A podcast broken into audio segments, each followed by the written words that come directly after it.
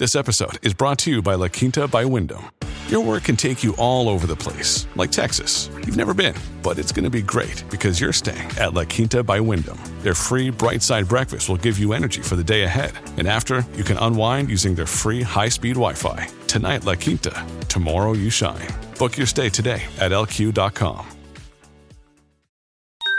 Podclass, i podcast di Class Editori. Piazza Affari chiude in rosso con un calo dell'uno virgola tre per cento sotto la soglia dei ventinovemila punti, un mercoledì borsistico che ha risentito della revisione al ribasso di Fitch sul rating di credito degli Stati Uniti, che passa da tripla A a doppia A più, notizia che ha determinato anche l'andamento in rosso di Wall Street. Questo è Ultimi Scambi. Linea Mercati.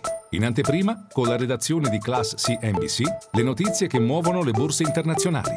Sul fronte macroeconomico negli Stati Uniti l'indice settimanale sulle richieste di mutui è calato del tre per cento. Per quanto riguarda il mercato del lavoro, l'A D P ha stimato per luglio un incremento di posti di lavoro nel settore privato di trecentoventiquattromila unità, un dato che supera ampiamente il consenso degli analisti. Si tratta del primo di una serie di dati riguardanti il mercato del lavoro negli Stati Uniti, in particolare l'attenzione focalizzata sui dati relativi ai non-farm payroll e ai salari orari di luglio previsti per venerdì. Nel mercato azionario Iveco ha dominato la scena con un rialzo dell'otto virgola sette per cento in scia alla pubblicazione dei conti.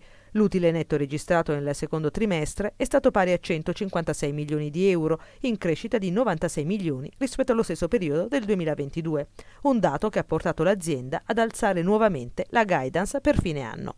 Rimanendo tra le blue chip, Ferrari ha chiuso con un calo dello zero virgola trentuno per cento dopo l'incremento della guidance, peraltro già scontata dal mercato. Bene Amplifon, Prismian, Banco B P M invece ha ceduto l'uno virgola sei per cento. La banca ha registrato un utile netto semestrale di seicentoventiquattro milioni di euro, il migliore della sua storia, in crescita del settantasette virgola nove per cento su base annua.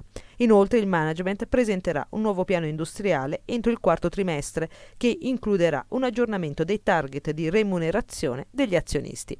Nel resto del listino, focus su Anima, più sei punti percentuali, ed Eurogroup. In particolare quest'ultima ha segnato un più sette virgola tre per cento, e questo grazie anche a ricavi semestrali che hanno registrato una crescita di oltre sei punti percentuali.